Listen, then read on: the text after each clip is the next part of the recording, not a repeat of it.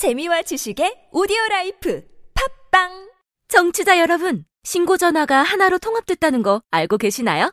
긴급 신고는 112, 119. 나머지 모든 민원 상담은 110으로 통합됐다고요. 긴급 신고는 112, 119. 나머지 모든 민원 상담은 국민콜 110. 110 아시겠죠? 앞으로 모든 민원 상담은 국민콜 110으로 전화하세요. 이 캠페인은 국민권익위원회와 행정안전부가 함께합니다. 시장 상황이 악화되고 있어요. 또 금리 상승이 거래처 부도났대요. 침착해 매출 채권 보험을 들어놨잖아 차지 슛 신용보증기금 매출채권보험이 대한민국 중소기업의 골든타임을 지킵니다. 연쇄부도의 위험에서 안전할 수 있도록 거래처에서 외상대금을 받지 못할 때 손실금액의 80%까지 지급해주니까 기업의 외상 거래에서 매출 채권 보험 가입은 더 이상 선택이 아닌 필수입니다. 기업을 살리는 매출 채권 보험 대표번호 1588-6565 자세한 사항은 홈페이지에서 확인하세요. 이 캠페인은 중소벤처기업부와 신용보증기금이 함께합니다. 안녕하세요. 배우 지진입니다. 무료, 무료, 무료. 하나원 비즈마켓은 판촉 사은품 샘플이 무료입니다. 안심, 안심, 안심. 하나원 비즈마켓은 안심 배송 서비스를 제공합니다. 하나, 하나, 하나. 판촉 사은품은 하나원 비즈마켓과 상의하세요. 잠깐! 예산 맞춤 상품 추천은 간편하게 전화하세요. 02-1811-0110. 뭐라고요? 02-1811-0110. 하나원 비즈마켓.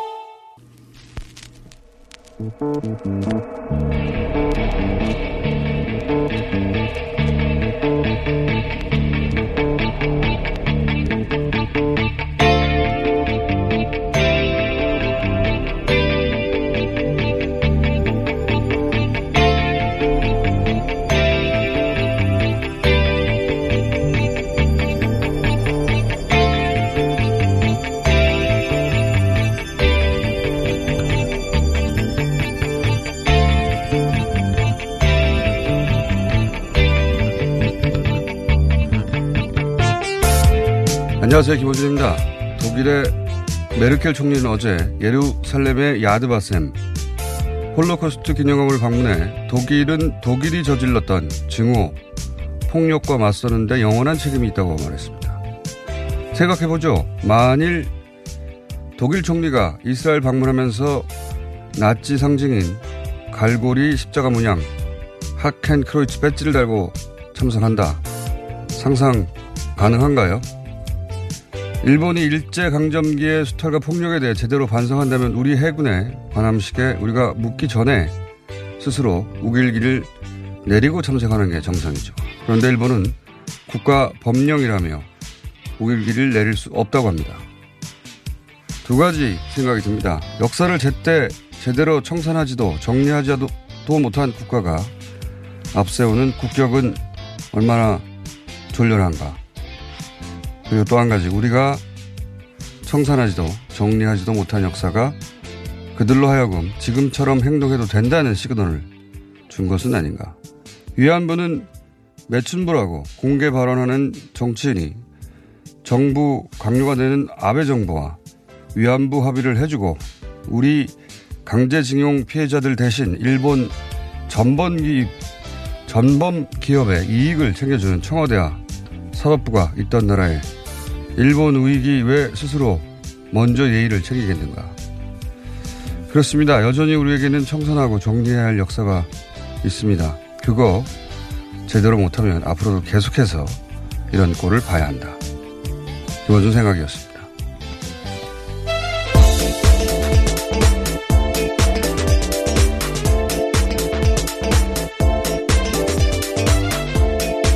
시사인의 김은지입니다.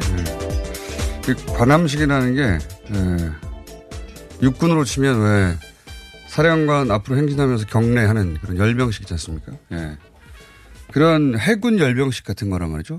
어, 어, 군이 행진하는 대신에 이제 배가 예, 그렇게 도열하고 해군 행사 중에 가장 큰 국제 행사라고 해요. 예, 여기에 이제 어, 일본이 손님으로 초대받았는데 예, 어, 우객을 달고 오겠다는 거죠. 국내법상 그렇다면서. 네, 심지어 자랑이라고 하면서 내리고 갈 일은 절대 없을 거다라고 예. 다시 한번 입장을 표명했습니다. 해군 함정은 그, 그 배, 그 공간은 그 나라 영토로 간주가 돼요. 그래서 거기 대사관에서 다른 나라에 있지만 그 나라 대사관은 그 나라 영토, 그 나라 주권을 인정해주는 똑같은, 어, 컨셉인데 그러니까 일본은 우리 배는, 예, 우리 땅이니까 우리 법, 우리 법 따르겠다. 이렇게 말하는 거거든요. 예, 형식 논리는 그럴 수 있는데 그래서 우리가 강제할 수도 없는 거예요. 그 배에 올라가서.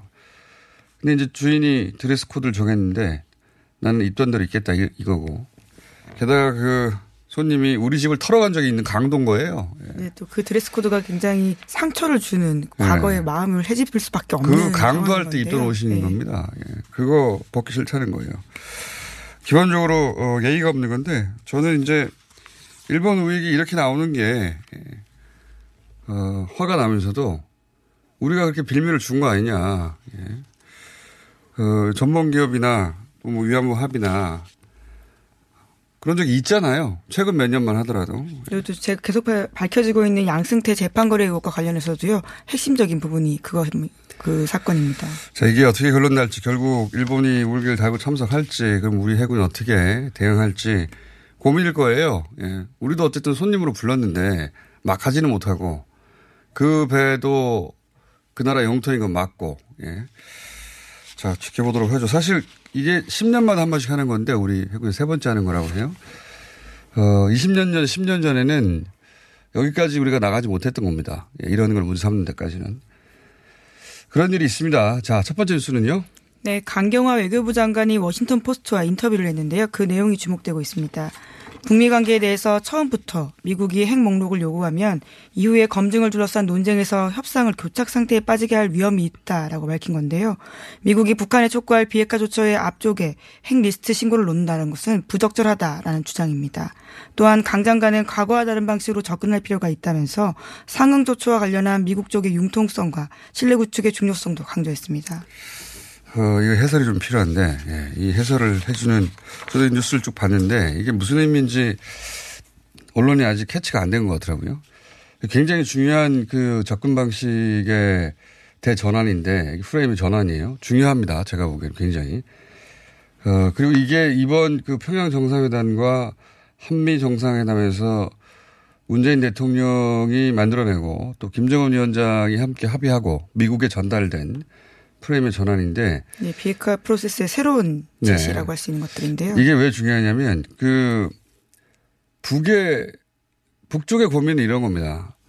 이제 지금까지는 지금까지의 그 서로 주고받을 내용의 핵심 뭐냐면 북한이 가지고 있는 핵무기나 핵물질에 대한 리스트를 신고를 하면 그러면 정전 선언을 해주고 네, 아주 오랫동안 그렇게 네. 맞서왔습니다. 그렇게 맞서왔는데 이 방식에 있어서 북한의 고민은 이런 겁니다. 만약에 핵 리스트를 내놨어요. 뭐 ICBM은 몇 개고 뭐 핵탄두는 몇 개고 이 리스트를 내놨는데 어, 북한에는 소위 이제 북한의 부정적인 강경파 전문가들이 대부분이고 네, 미국의 예. 예, 미국의 언론으로 대부분 그렇고 그리고 뭘 내놔도 불신하게 뻔하거든요. 예를 네, 들어 이제까지 그래 왔습니다. 20개를 네. 내놨는데 아니다 니네 40개 있지 않느냐. 근데 북한은 실제로 만약에 20개밖에 없어요. 그러면 나머지 20개를 만들어서 냅니까? 이 소위 불신에 가득 찬, 그러니까 특히 트럼프 정- 정부가 미국 주류 언론과 소위 이제 안보 전문가들에게 끊임없이 비판받잖아요. 그러니까 이제 트럼프 정부가 가져온 북한으로부터 가져온 핵 리스트를 어떻게 믿느냐 하는 어 그런 상황이 되기 시작하면 또 다른 교착 혹은 또 다른 파국이 오는 거예요. 네, 과거에도 계속 이 부분에서 막혔었거든요. 예, 논란과 어. 불신 증폭으로서 계속 파국을 거듭했었습니다. 몇 개를 내놓는다 하더라도 실제 북한이 가지고 있는 모든 핵시설에 대해서 핵물질에 대해서 리스트를 신고를 해도 그걸 믿지 않으면 시- 소용이 없는 거고 거기서부터는 할 수 있는 게 없어요. 어떻게 믿느냐. 우리 보수 진영에서 당연히 그럴 거거든요. 그래서 이 프레임과 틀을 확 바꿔버린 거예요. 그러니까 눈에 보이고 당장 검증 가능하고 재론의 여지가 없는 물리적 시설부터 파괴하자. 네, 영변 핵시설 같은 예. 것들인데요. 그러게 이제 사실 영변 핵시설은 상징적인 공간이라 맨 마지막에 내놓을 수도 있는 카드였는데 이걸 먼저 내놓은 겁니다. 지금 바꿔서. 그래서 그전에는 소위 종이, 종이잖아요. 리스트라는 게.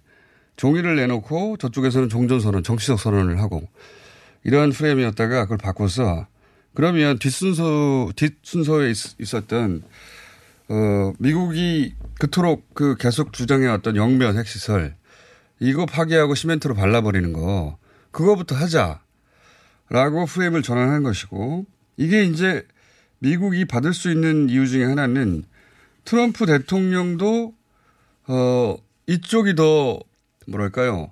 좋아요. 어떤 의미에서. 왜냐 트럼프 대통령 성향도 그렇고 중간 선거라고 하는 정치적 이벤트상으로도 그렇고 어 뭐 A4지 몇 장 되는 리스트 들고 와가지고 틀림없이 미국 언론에서 전문가들이 이거 못 믿는다고 계속 얘기하고 그래서 실제로는 큰, 큰 성과인데 미국 내에서 어 오히려 논란만 커지는 것보다는 아무도 말 못할 눈에 보이는 거 이거 폭파시켜버리는 거죠. 예. 시각적으로도 훨씬 더 큰 효과가 있다고 볼 수 있을 텐데요. 지난 9월 평양 공동선에서도 결국은 이 방향으로 가자라는 큰 맥을 잡은 바가 있습니다. 네. 그래서 소위 핵 목록을 요구하면 교착 상태에 빠지게 된다. 그런 위험이 있다는 말의 의미는 그런 겁니다. 어, 양자가 여전히 북미가 불신하고 있는 가운데 리스트만으로 미국의 부정적인 여론을 전문가들의 혹은 뭐 어, 언론의 부정적인 여론을 뒤집지 못해서 오히려 또 교착 상태에 빠질 수 있으니 그러면 눈에 보이는 걸로 가자. 이게 미국의 정치 일상, 일정상도 맞아서 이게 만약에 합의가 되면 어 그리고 이제 폼페이오 가는 걸 보면 어느 정도 합의가 된 것 같죠. 예. 이렇게 프레임을 확 바꾼 것이다. 굉장히 중요하다. 어, 이 대목은. 실제 그런 결과가 나올지는 모르겠습니다만 접근 방식이 이렇게 바뀌었다는 거죠, 이게. 네, 미국 내에서도 그런 목소리가 좀 나오고 있다라고 하는데요. 해커 박사도 상호 신뢰가 없는 상황에서 신고 검증에 집착하면 막다른 골목으로 몰릴 것이다라고요. 이야기한 바가 있습니다. 그렇습니다. 그게 어, 문재인 대통령과 김정은 위원장이 이번에 이 문제를 어떻게 해결할 것인가 그게 핵심적인 논의였던 걸로 보이고요. 저는 그렇게 생각됩니다. 그리고 그 결과를 들고 미국에 가서 그렇다면 눈에 보이는 거 그리고 뒤에 나올 법했던 거 앞에 영변 같은 시설 놓고 하자. 그걸 미국이 받은 게 아닌가. 그리고 나서 이제 우리가 모르는 플러스 알파가 있겠죠 여기에 예, 거기에 이제 힌트가 나온 게 개성공단 뭐 금강산 연락사무소 이런 정도 나왔고. 예, 그리고 대북 제재와 관련된 부분들도 있는데요. 또 오늘 아침 중앙일보에 따르면 미 상원 외교위원회 위원장으로 내정되어 있는 인사에 대한 인터뷰가 있는데 남북 경협만을 위한 대북 제재 면제는 완전하게 no가 아니다. 그러니까 이것도 가능하다라는 취재 이야기를 했다라고 합니다. 이제 플러스 알파가 어느 정도 되느냐에 따라서 어, 그 임팩트가 달라지겠지만 핵심은 그겁니다. 핵심. 이, 이 대목을 이해해야 이 뉴스가 이해가 간다. 좀 길게 얘기했습니다. 자, 다음 수는요. 예, 북한 김정은 위원장이 다음 주에 러시아 갈 거다라는 이야기가 나오고 있다고요. 어제 저녁 SBS가 보도했습니다. 폼페이오 미국 국무장관과 만난 뒤인 다음 주 화요일, 그러니까 9일부터 1박 2일 동안 러시아 블라디보스크를 방문할 거다라는 건데요. 외교 소식통을 인용해서 이와 같이 보도하고 있습니다. 어, 이게 뭐 북한의 오래된 등거리 외교의 전통이기도 하거니와 최근에 중국이 이제 미국에 의해서 어, 무역 전쟁 등등 군사적 사실 행동도 거의 가깝게 있어요, 요즘. 어, 그 압박이 있자, 어, 향후에 이제 그 경제 제재도 풀어야 되는데, 그리고 경제 협력도 맺어야 되는데, 그 파트너로서 러시아와의 관계도 중요하다, 이렇게 생각한 게 아닌가. 네, 또 조선중앙통신도 공식적으로 밝혔는데요. 최선희 부상을 단장으로 하는 대표단이 북중, 북러, 북중러 3자 협상 참가를 위해서 평양을 출발했다라는 겁니다. 알겠습니다. 그래서 어 먼저 타진해보고 김정일 위원장이 직접 갈 수도 있다. 뭐 이런 뉴스입니다. 자, 다음은요. 네, 14선언을 내놓은 지 11년 만에 평양에서 남북 공동으로 첫 기념행사가 열립니다. 본행사는 오늘 평양에서 오전 10시부터 2시간 동안 진행될 예정인데요. 어제 조명군 장관이 다시 2주 만에 평양을 오니까 평양이 완전히 하나의 이웃으로 느껴진다면서 옆집에 가듯 일상적 느낌으로 다시 찾아왔다라고 인사를 했습니다. 그러자 리성건 위원장은 평양 방문을 평양 방문에 대해서 환영한다라고 하면서 뿌리가 없는 줄기를 생각할 수 없는 것처럼 6.15, 14 선언들이 이번에 4.27과 9월 평양 공동 선언에 기준이 되었다라고 말하고 있습니다. 자, 어, 저희가 이제 3부, 이 14선언 11주년 관련해서는, 어, 3부에 당시 통일부 장관이었던 정동현 대표 모시고 얘기 좀 나눌 텐데, 어, 저는 이제 그, 이 행사가 끝나고 노무현 대통령의 장남이죠. 노건호 씨. 이번에 함께 방북을 했었습니다. 네. 어, 그 소회가 궁금합니다. 그래서 뉴스 공장 인터뷰를 추진하고 있는 중인데 될지는 모르겠어요. 네, 나와서 이야기를 하면 참 좋을 것 같은데요. 가기 전에도 기자들의 많은 관심을 받아서 이렇게 이야기는 했습니다. 11년 전 주역을 하셨던 두 분, 그러니까 노무현 전 대통령과 김대중 전 대통령을 말하고 있는 건데요. 모두 세상에 안 계신다면서 사실은 아쉽고 무거운 마음을 안고 행사를 치르러 가게 됐다라고 이야기하고 있습니다. 그러니까요. 이 행사에 그 두 분이 가셨으면 얼마나 좋겠습니까? 많은, 자, 어, 어쨌든 노건호 씨. 노건호 씨 외에도 눈에 띄는 분들이 꽤 있습니다. 명계남 예, 배우. 명계남 씨도 예. 있고요. 방송인 김미아 씨도 있고. 그 TBS 라디오를 하시는 김미아 씨도 가신 걸 제가 나중에 알았습니다. 조용히 가셨더라고요. 예, 김미아 씨. 노건호 씨를 하다 하다 안 되면 김미아 씨로 어떻게 바꿔서 저희가 인터뷰를 해보겠습니다. 자, 다음은요. 네, 양승태 전 대법원장 시절의 재판거래 의혹 계속 전해드리고 있는데요. 이번에는 박근혜 정부의 마지막까지 이러한 재판거래 의혹이 계속됐다라는 JTBC 보도가 있습니다. 국정농단 사태가 불거지고 최순실 씨가 구속됐을 때 당시 사법부가 박근혜 전 대통령을 위해서 범죄 혐의와 관련된 법리 검토까지 해줬다라는 정황을요 검찰이 포착했다라고 합니다. 관련된 문건을 확보해서 분석 중인데 대법원 재판연구관실 보고서를 포함해서 수백 쪽에 달하는 기밀 자료를 청와대로 전달했다라고 합니다. 그러니까 그 이런 생각이 들어요. 저 이분들은 어, 한통속이었구나. 뭐 삼권 분립이라든가 또는 뭐 사법부의 독립이라든가 법관의 독립이라든가 이런 거는 다 책에 있는 이야기고 어, 자기들끼리는 명백한 한통속이었던 것 같아요. 한통속이었고 네, 그러면서도 여론이 재판에 대해서 비판을 하면요. 또 꼭 삼권 분립 이야기하고 재판 예. 독립 이야기 했었거든요. 그거는 그냥 그 소위 이제 비판하는 사람들 입을 다물게 하기 위해서 내세운 삼권 분립 혹은 뭐 사법부의 독립 얘기하면 누가 사법부는 독립 안 되어야 돼 합니까? 그런 방어막이었을 뿐 실제로는 어, 완전히 한통속이었던 것 같고 그리고 자기들은 그 법이 어떻게 되어 있든 간에 예 육법 전서에 뭐라고 써 있든 간에 자기들은 그냥 따로 법 위의 존재로 여겼던 것 같아요. 예. 우리가, 어, 법 그 자체다. 우리가 하면 되는 거다라고 생각했던 것 같습니다. 그렇지 않고서야 이런 행위들, 지금까지 쭉 나왔던 행위들을 했겠는가. 어, 스스로 그렇게 여겼던 거죠. 우리는 법 위에 있고. 그리고 우리끼리는 다 한통속이니까 서로 서로 뒤를 봐줘야 되고. 예, 또 그러면서 박근혜 전 대통령 개인 변호사 역할까지 국민의 세금을 받아가면서 몰래 했다라는 사실도요 참 놀랍긴 합니다. 당시에 직권남용 혐의가 어떻게 적용될 수 있는지가 굉장히 큰 관심이었었는데요. 그런 관심들을 사법부가 나서서 해결해 줬다라고 볼 수 있는 겁니다. 그러니까요. 참. 그런 시절이었습니다. 불과 몇 년 전에, 불과 2년 전에는요. 그렇죠. 자, 다음 뉴스는요. 네, 이명박 전 대통령의 1심 선고 공판이 오늘 오후 2시에 있습니다. TV로 생중계될 예정인데요. 이명박 전 대통령은 반발해서 출석하지 않겠다라고 밝혔습니다. TV로 생중될 경우에 국격이 훼손될 수 있다라는 주장을 하고 있는데요. 검찰은 이명박 전 대통령에게 징역 20년의 형을 내려달라고 구형한 바가 있습니다. 그 변호인들이 뭐랄까요, 어, 그렇게 샤프하지는 않은 것 같은 생각이 드는 게 출석하면 국격이 훼손된다는 논리를 개발한 거잖아요. 예. 누가 이렇게 생각합니까? 이명박 전 대통령 스스로 생각이 아닐까 싶은데요. 어, 본인이 스스로 국가라고 생각하지 않는 한, 예. 그 이명박 전 대통령에 대한 혐의는 많은데 사실 큰 줄기는 두 가지라고 보시면 됩니다. 하나는 뭐냐면, 어, 횡령했다. 예, 다스 돈을 횡령했다는 거고요. 그 다음에 다스 소송을 하면서 삼성으로부터 돈을 받은 뇌물을 받았다. 나머지도 있지만 결국은 큰 덩어리는 그 두 가지입니다. 어, 횡령과 뇌물. 근데 이 두 가지 모두 다스의 실소유주가 이명박 전 대통령이어야 성립하는 거거든요. 그러니까 네. 그래서 결국은 다스는 누구 겁니까 하는 질문이 중요했던 거고요. 네, 지난해 내내 뉴스공장에서 했던 다스는 누구 거냐라는 질문에 대해서 이제 재판부가 공식적으로 답을 하는 겁니다. 자, 오늘 그런데 이제 그, 어. 예, 뿐만 아니라 오늘 빅데이입니다. 재판이 꽤 많거든요, 네, 선고가요. 한- 이렇게 많이 잡혀서 한꺼번에 예. 이명박 전 대통령도 있고 김기춘 전 비서실장도 있고 예, 조윤선 전 장관도요. 예. 화이트리스트와 관련해서 1심 선고가 있습니다. 그리고 신동빈 롯데그룹 회장의 2심 선고도 예정되어 있습니다. 신동빈 롯데 회장 예. 유전무죄 네, 1심에서 법정 구속된 바가 있는데요. 예. 어, 사실 총 액수는 이재용 부회장이 훨씬 많은데 이재용 부회장은 나와 있고 예, 신동빈 롯데 회장은 들어가 있습니다. 그래서 유전무죄 얘기가 나온 거죠. 두 분 다 저는 많은 것 같은데요. 네, 물론 엄청 많은데 예, 예, 비교급이란 엄, 말씀이신 엄청? 많은 예. 쪽과 더 엄청 많은 쪽 이렇게 비교되면 롯데가 가난한 거죠. 참.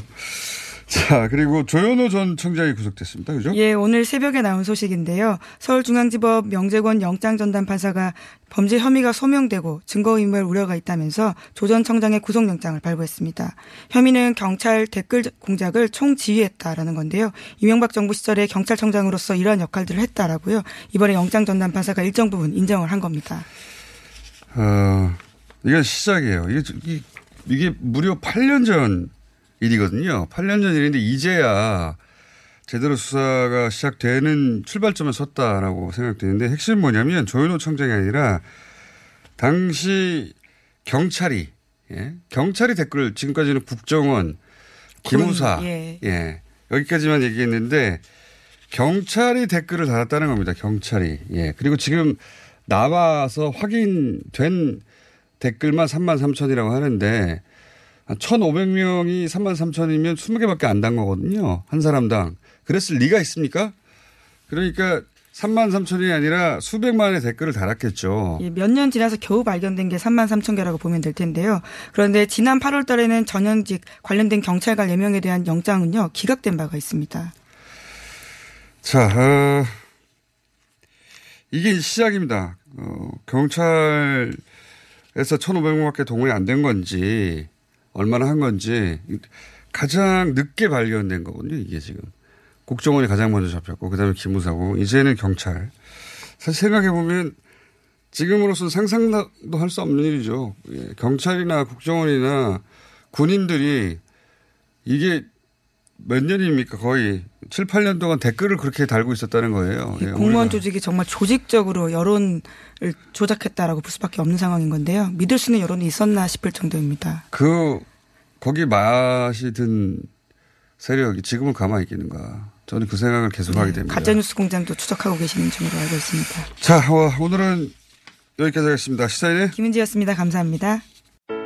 오빠, 오빠한테서 매력적인 향기가 나는데? 어, 역시 박지희. 한 방에 알아보는구만. 헤이브로 올인원 파워바로 샤워하고 왔지? 아, 이 오빠 여자들이 좋아하는 건 어떻게 알고? 확실히 헤이브로 올인원 파워바 쓰는 사람 옆에 가면 뭔가 다른 느낌이 있어. 은은한 향기가 나면서 아, 또 섹시해 보이기도 하고. 그래서 이 오빠가 쓰는 거 아니겠니? 박지희가 추천하는 올인원 향수 비누. 지금 포털에 헤이브로 검색하세요.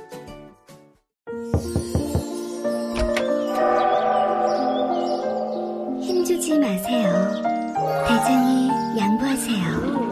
엉짱하지 않는 그 부드러운 미궁 대장사랑. 아무도 몰랐어요. 제가 벌써 사고 나온 걸. 앉자마자 밀려오는 배출의 카타르시스. 빅동의 추억. 미궁 대장사랑. 이번 여행은 어디로 갈까? 일정은? 항공은? 호텔은?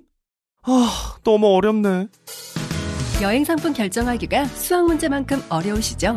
이럴 때일수록 정석으로 가야 합니다. 어려운 여행풀이 여행 정석이 친절하고 정직하게 답을 찾아드립니다. 하나투어 공식인증 예약센터 여행 정석 02-756-0003 여행 정석을 검색하세요. 정직한 여행사 여행 정석 02-756-0003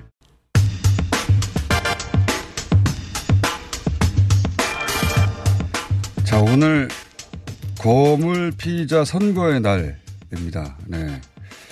어, 우리 모두가 알고 있는 거물 피의자들에 대한 선거 줄줄이 있는데 노영희 변호사와 짚어보겠습니다. 안녕하십니까?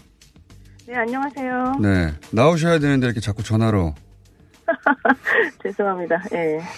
어, 자, 오늘 이 방송으로 이제 변호사님의 실력이 어, 오후에 확인되는 겁니다. 네. 아, 네. 자, 우선 이명박 전 대통령 어, 혐의를 간단하게 좀 정리해 주십시오. 큰 틀에서. 이명박 대통령 전 대통령에 대한 혐의는 기본적으로 다 기본 음, 다스가 이 전 대통령의 실질적인 뭐 소유 회사이다라고 하는 것을 전제로 해서 네. 어, 그 회사로부터 횡령한 금액이 있고 또그 회사의 세무 관계 관련해서 조세 포탈한 내역이 네. 있는 것이고요. 그리고 삼성으로부터 받은 어떤 네, 소송비 대납한 뇌물. 있는 것이고, 예. 예. 그다음에 국정원 특활비 수수 받은 금액이 또 상당히 있는 것이고, 그리고 본인이 이제 대통령이라고 하는 지위를 이용해서 뭐 이팔성이라던가 김선남이라던가 이런 분들로부터 금품을 수수했다. 네. 또 본인이 대통령으로 재직하던 시절에 가지고 있던 기록물을 또 그 빌딩 안에 가져다 놓는 대통령 기록물 위반에 네. 혐의를 했다. 뭐 이런 것들이 크게 볼 수 있겠습니다. 그 가장 중요한 핵심은 결국은 이제 다스 소유권 실소유주가 이명박 전 대통령일 경우에 그렇죠. 예, 일 경우에 어 가장 큰 이제 어, 중형을 받게 되는 건데. 예, 예, 실소일 경우에 이제 다스의 경영과 관련한 비리가 사실 있을 수 있고요. 음. 그리고 더 중요한 게 이제 삼성으로부터 소송비 대납받은 것을 이제 뇌물로 네. 판단해 볼 수 있는 것이고, 그리고 뭐 세금 포탈은 물론이고 횡령 액수가 상당하기 때문에 그 금액도 문제가 되는 것이고, 또 뭐 중요한 부분은 기본적으로 이 사람이 대통령으로서 얼마나 직권을 남용했는가 하는 부분도 있는 것이고 또 뭐 국정원 특활비는 뇌물로는 인정 안 받을 가능성이 큽니다만은 어쨌든 뭐 지금 16가지 정도의 혐의가 사실은 이번에 다 판단을 받게 돼 있죠. 네, 핵심이 이제 결국 다스 실소유주로 법원이 판단하느냐인데, 그렇죠. 예, 결국 그게 가장 큰 덩어리고, 그래서 이명박 전 대통령의 소송 전략도 결국은 다스는 내게 아니다. 여기 집중했었는데, 어떻게 보십니까? 1심 전망? 음, 기본적으로는 다스는 이명박 전 대통령의 소유다라고 판단이 될 가능성이 높다. 저는 일단 그렇게 보고요. 네. 어, 뭐 일각에서는 그런 판단을 유보하지 않겠냐 이런 얘기도 있지만 실질적으로는 그 판단을 유보한다면 이 재판 자체가 성립이 안 되기 때문에 그 판단은 이번에 이루어질 것으로 보이고 이제 그렇다라고 한다면 어, 설, 설사 그런 식으로 인정이 된다 하더라도 이 전 대통령이 빠져나갈 방법이 있느냐 내지는 온팡이 이제 이 혐의 사실 모두를 전부 다 인정받을 수밖에 없는 이 부분이거든요. 제가 봤을 때 지금 전체적으로는 전부 다 유죄가 인정될 가능성이 높고 다만 그 국정원에서 예, 인정받은 그러니까 받았던 특활비 수수와 관련해서는 그게 뭐 뇌물로를 검찰을 보고 있지만 기본적으로는 국고 손실비 정도로 확인이 될 가능성이 높다. 그래서 뭐 그렇다 하더라도 어쨌든 그 죄도 뭐 큰 죄이기 때문에 전체적으로 예, 이번에 대해서 중형이 선고되는 데는 뭐 지장이 없을 것으로 보인다. 이 검찰- 정도 판단입니다. 검찰 구형은 20년인데 몇 년 정도 해서. 하십니까? 네, 한 15년 정도는 나오지 않을까. 왜냐하면 전 사실 1심에서 20년 구형이 좀 너무 약하다라고 생각을 했었었어요. 근데 이제 검찰한테 물어봤더니 너무 좀 몸도 쇠약하고 뭐 고령이고 뭐 어쩌고저쩌고 이런 얘기가 좀 들려요. 그래서 그런 것하고는 좀 무관하게 좀 구형 자체는 네. 좀 세게 해야 되는 거 아니었나 생각을 했는데 이게 또 그 박 전 대통령의 국정농단하고는 약간 성격이 다르게 이명박 전 대통령은 좀 개인적인 치부를 위한 여러 가지 좀 우리가 판단하기는 파렴치해 보이는 그런 죄를 많이 저질렀거든요. 예. 그래서 이게 전체적으로 국정의 운영을 미쳐 미친 것보다는 개인적 치부를 위해서 좀 약간 자잘한 범, 뭐 자잘하진 않지만 그런 범죄 저질렀다고 좀 보여지는 부분이 있어서 아마 좀 그런 것들을 작용해서 20년 구형한 게 아닌가 싶습니다. 15년 정도 보시고요. 자, 네. 네, 월요일 날 저희가 확인해 보겠습니다. 그리고 다시 한번 연결해 보겠습니다. 네, 네, 네. 그리고 또 그 사실 블랙리스트로 김기춘 전 비서실장, 조윤선 전 장관이 구속됐다가 네, 네. 그 구속 기간이 만료 사실 이 대목도 굉장히 이례적 아닙니까? 구속 기간이 만료돼서 재판이 제때 안 열려서 석방되는 이례적인 경우를 예, 굉장히 이례적입니다. 사실 그런 그게 좀 말이 안 되는 게 원래는 이제 그 이렇게 특검이 진행된 사건은 좀 빨리빨리 하라고 원래 법에도 나와 있는 거거든요. 그러니까요. 1심 2개월, 2심 2개월, 그 다음에 대법원 뭐 1개월에서 7개월 안에 다 끝내라는 게 원래 얘기였는데 워낙 이게 방대하다 보니까 그걸 안 됐고 일단 블랙리스트 관련해서 조윤선 전 장관은 처음에 이제 영장에 의해서 뭐 구속이 됐다가 1심에서 풀려났죠 집행유예로 그러다가 2심에서 다시 법정 구속이 됐습니다. 예. 그러다가 이제 대법원 상고 심에 이제 넘어가는데 기본적으로 전원합의체 이게 회부가 된 상황이에요. 그런 예. 상황에서 확정이 안 된 상황이기 때문에 구속 기간이 만료되기 만료되면 이제 내보내 줘야 되는데 그래서 우리들이 생각하기에 화이트리스트가 그 중간에 또 튀어 나왔으니 그러니까 네. 블랙리스트는 어 정부가 원하지 않는 지원 안 좋은 기업이나 안 좋은 뭐 예술 활동에 지원하지 않는 거고 화이트리스트는 본인들이 좋아하는 그런 뭐 예술 활동에 지원해 주는 거다. 근데 블랙리스트가 만약에 이제 유죄로 인정되면 화이트리스트도 유죄로 인정될 가능성이 있지 않느냐. 뭐 이런 얘기였는데 어쨌든 화이트리스트 사건이 터지니까 실질적으로는 아 이걸 가지고 다시 또 구속할 수 있는데 왜 굳이 영장을 발부하지 않고 뭐 좀 전환합치 뭐 전환합치를 이렇게 넘기면서 풀어줬을까? 이건 좀 이상하다. 이런 얘기도 있었는데, 좀 불쌍하다라고 하는 견해가 좀 있었던 걸로 알고 있습니다.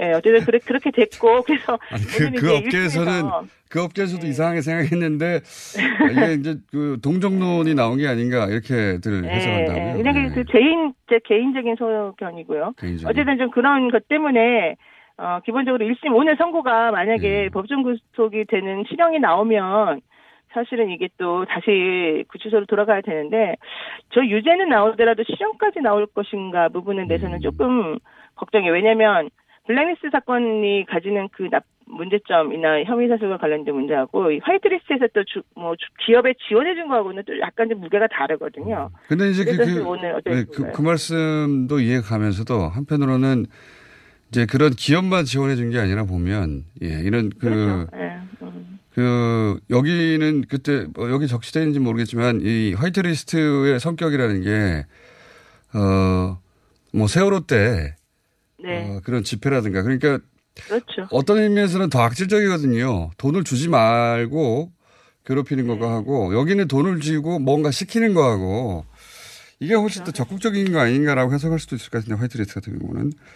그러니까 이제 그래도 우리가 뭔가 은혜적 급부를 베푸는 것하고 은혜적 급부를 베풀지 않는 것하고는 그꼭 받아야 될 그런 집단에 대해서 약간 좀 성격이 좀 다른 부분이 있다는 게 좀 실력이기도 그래서 하고. 법정 구속, 그러니까 김기춘 전 비서실장도 마찬가지로 화이트리스트 건입니다. 그렇죠. 근데 바로 그거죠. 그 두 분이 이제 그래서 그것 네. 때문에 오늘 다시 또 어차피 김기춘 전 수석도 결과적으로 풀려난 상태니까 예. 또다시 이것 때문에 다시 또 들어가라. 근데 우리 김어준 앵커님은 교도소 안 들어가 봐서 모르겠지만 들어갔다 나왔다는 게 정말 힘들어요. 예. 한번 한 번 들어갔는데 예. 한번 풀려났는데 또 들어간 것도 끔찍한데 두 번째 풀려났는데 또 들어가라 그러면 아마 정말 힘들 겁니다. 어째선 그래서 법정 구속까지 유죄는 나와도 법정 구속까지는 안 될 가능성이 높다 이렇게 보시는 겁니까? 저는 그럴 가능성이 좀 있지 않을까 싶은데 뭐 네. 또 모르죠 뭐 판사님의 또 생각과 로비의 능력이 또 달라서요. 예. 알겠습니다. 오늘 어 발음이 끝이 점점 흐려지고 그러네요. 네.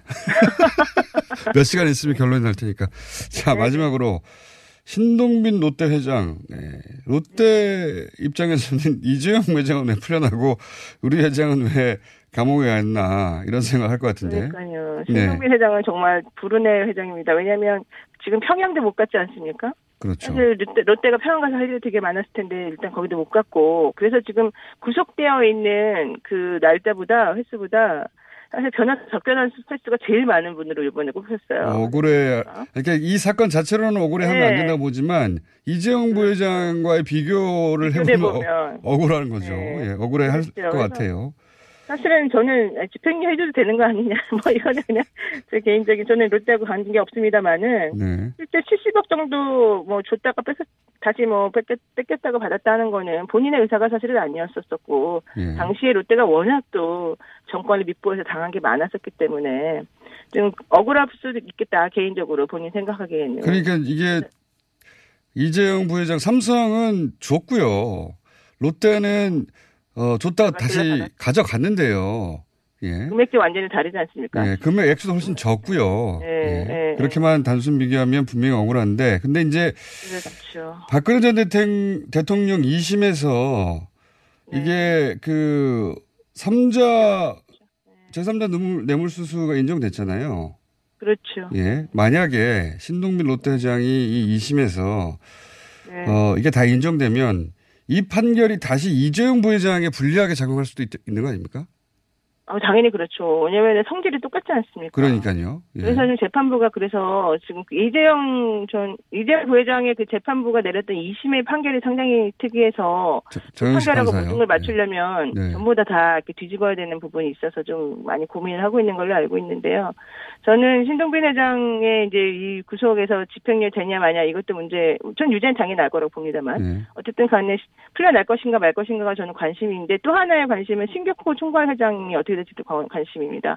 왜냐하면 그분이 지금 현재 94세인가 93세인가 그런데 음. 1심에서 실형을 선고받았어요. 예. 그런데 그분이 사실 너무 나이가 많기 때문에 법정 구속이 안 됐단 말이에요. 예. 근데 만약에 2심에서 그게 유지가 된다면 사실 이제는 법정 구속을 면하기 어렵거든요. 음. 근데 94세 된 분을 법정 구속 시킨다는 게 사실 이례적인 일이기도 하고 그렇죠. 이 그렇게 되면 이 롯데 일가는 완전히 정말 뭐 뭐라고 말할 수 없을 정도의 그런 입겠죠. 빠질 가능성이 높아서 오늘 포인트는 사실 뭐 조윤선이 다시 들어가냐 마냐보다도 저는 그쪽도 조금 생각해봐야 되는 거 아니냐 생각합니다. 만약에 신동빈 회장이 어, 집행유예가 안 된다면 이재용 부회장에게 굉장히 불리한 시그널이 가는 것이고, 예. 만약에 그렇죠. 지난번 박근혜 전 대통령 판단도 매우 불리한 시그널이라고 봤죠. 예. 사실은 그때도 물론 그 전에도 그랬지만 그 이후에도 상당히 태도가 조심스럽고 또 상당히 그 대중에 이제 아주 튀, 튀지 않으려고 노력 많이 하시고 평양 가서도 열심히 하셨다고 들었습니다. 네. 자세히 보시는군요. 근데 이제 네. 신동빈 회장이 어, 집행유예가 안 된다면 그리고 뇌물 제3자 뇌물 수수가 여기서 인정된다면 이재용 부회장 대법원 판결 이 굉장히 어려워지지 않겠냐 전망이 됩니다. 네. 그렇죠. 바로 그겁니다. 네. 네. 집행유예가 될까요 안 될까요? 누구에 대해서 이 신동빈 회장에 대해서 네. 거기까지만 하고 오늘 끝내겠습니다.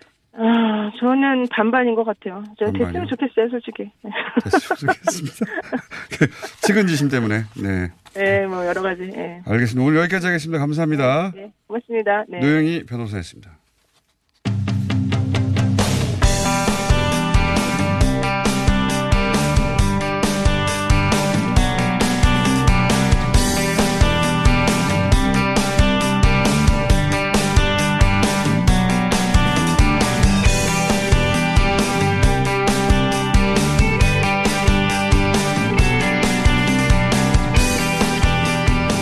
박근혜 정부 시절 국정원이 독립운동가 여운형 기념 사업을 탄압했다. 제가 어제 오프닝에서 잠시 다뤘습니다. 방송을 듣고 직접 연락을 주셨습니다. 몽양 여운형 선생 기념 사업 회장 이부영 전 의원 나오셨습니다. 안녕하십니까. 안녕하셨어요. 정정하십니다. 네. 예, 그냥 비교적 그렇습니다. 자, 우선, 어, 여운형 선생 기념 사업회, 어, 이전에 여운형 선생에 대해서 잠깐 설명해 주시고, 그리고 여운형 선생 기념사업회가 어떤 일을 하다가 도대체 국정원이 이런 일을 했는지. 네. 어, 영은영 선생은, 어, 1947년 7월 19일 암산을 당하신 이후에 거의 한국 현대사에서 지워졌던 인물입니다. 예, 예. 어, 아시다시피 그분은 자주독립 평화통일을 위해서 일생을 바친 음, 분이었고. 독립운동 하셨죠, 사실. 그렇죠. 예, 더 중요한 일은 3.1운동과 임시정부 조직. 이것을 뒤에서 실제로 설계한 숨은 공로자였죠.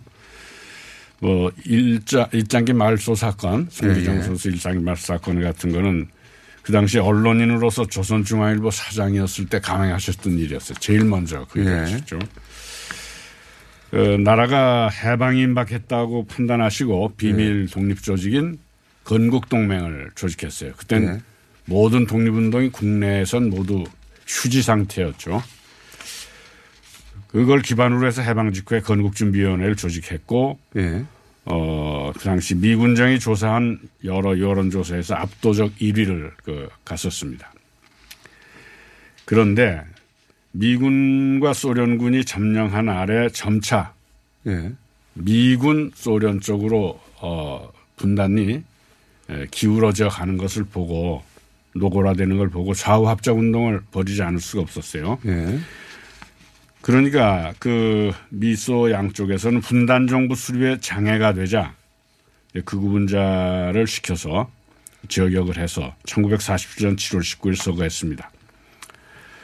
에, 파란만장한 한 생애였고 하나의 정부 통일된 정부를 수립하려다가 시대를 앞서간 부인이신데 지금. 생각해 보면 예. 근데 어, 영원영 선생 기념사업회는 당연히 기념사업회를 했을 텐데 그 중에 이 국가보훈처 갑자기 예산 지원을 중단했다. 근데 그 네. 뒤에 보았더니 국정원이 있었다. 네. 이건데 어, 어떤 사업 때문에 갑자기 지원을 중단하고 그 뒤에 국정원이 어, 압력을 행사했다는 건가요? 무슨 사업 때문에 그런 거죠?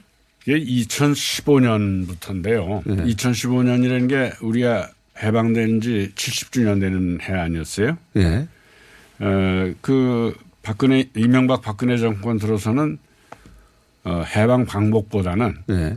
1948년 건국절을 앞세우지 그랬죠. 않았습니까? 예, 맞습니다.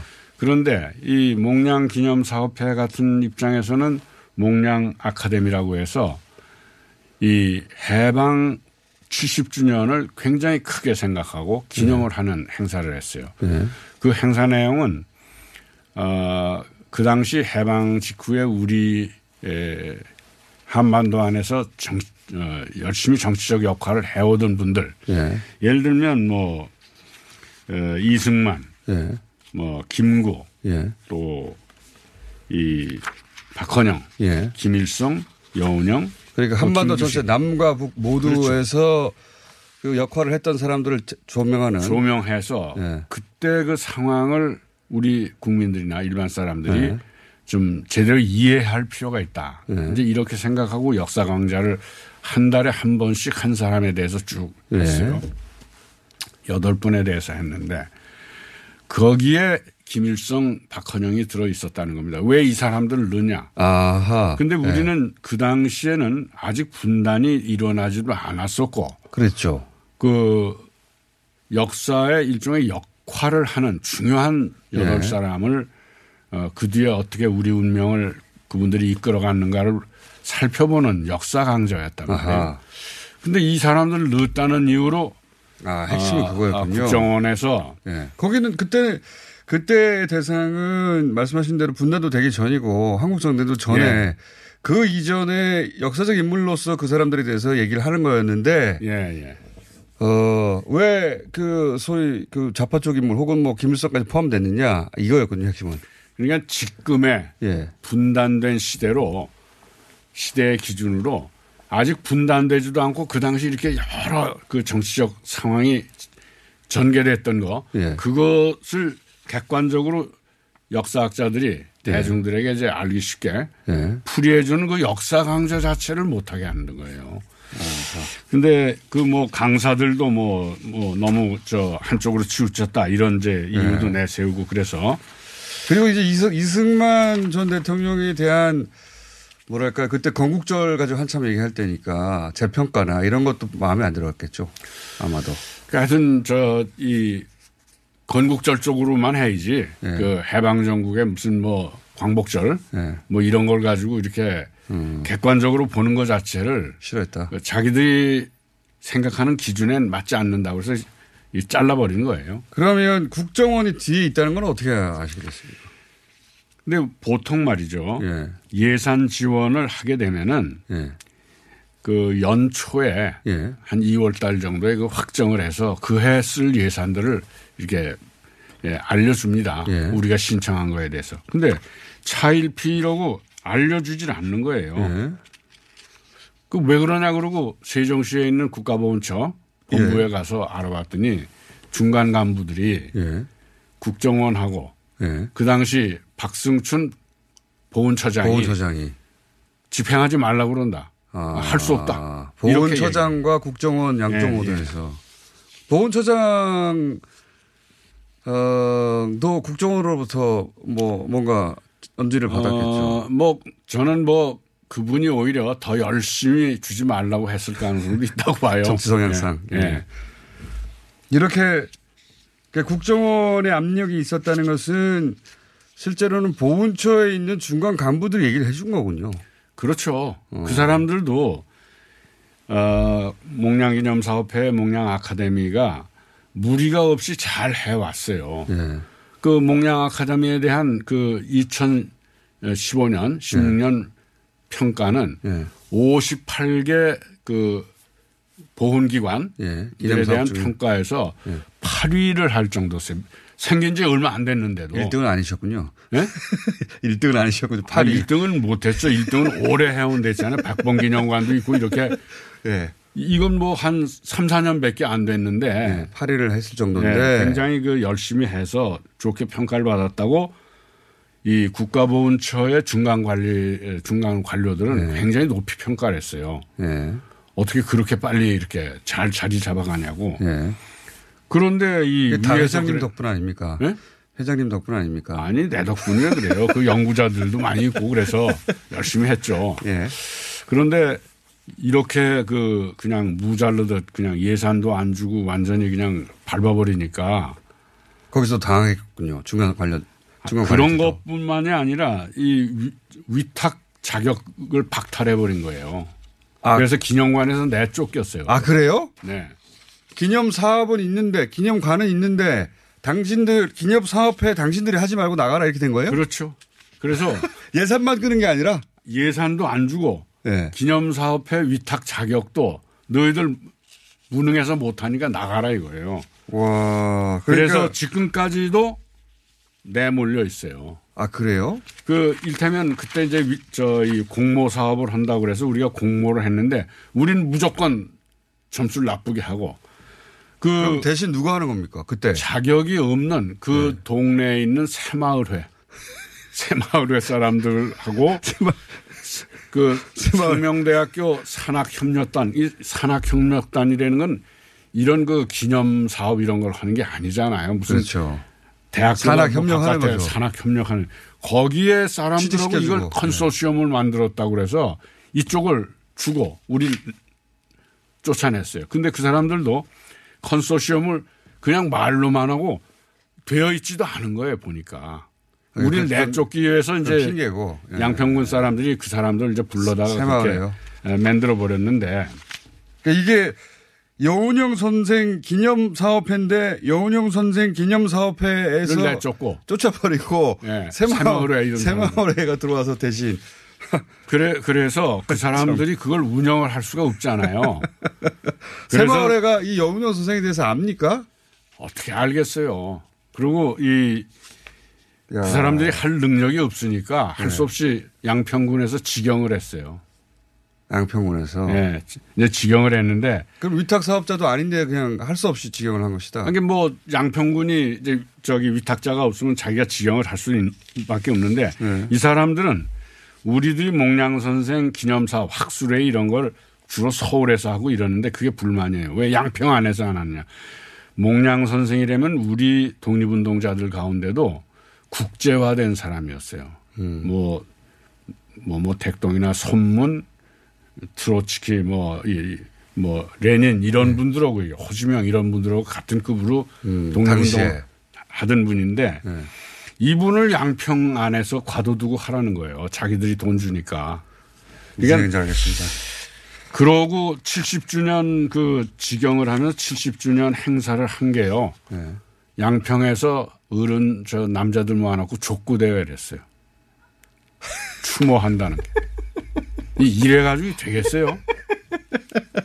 웃을 일이 아닌데 네. 일단 웃음은 터집니다. 그러니까 영훈형 선생 기념사업회를 하라고 예산은 받아갔는데 할 게 없으니까 족구대회를 했다는 거죠. 네. 그러고 뭐 저희들이 이 목량 선생한테 정말 죄송한 게 대한민국 건국 포장 대한민국 장을 내렸잖아요. 1급 독립운동 서운자예요. 예. 이런 분을 이렇게 짓밟고 있어요. 자 그러면 시간이 이제 다 돼가지고 네. 이 그 재발 방지 부당행위 재발 방지위원회 국가보훈처에서 네네. 마침 발족해서 여기서 조사 중이라고 지금 말고 네, 조사? 중이고요. 예. 또 이 그 검찰에서도 알겠습니다. 여주지청에서도 지금 하고 있고 뭐 행정소송도 진행 중인데 핵심은 예. 국정원과 박승춘 전 보훈처장 그리고 김선교 전 양평군수가 어떻게 커넥션을 음모를. 꾸몄느냐 이걸 저희도 계속 겁니다. 관심 가지겠습니다. 이부영 전 의원이었습니다. 감사합니다. 예, 고맙습니다.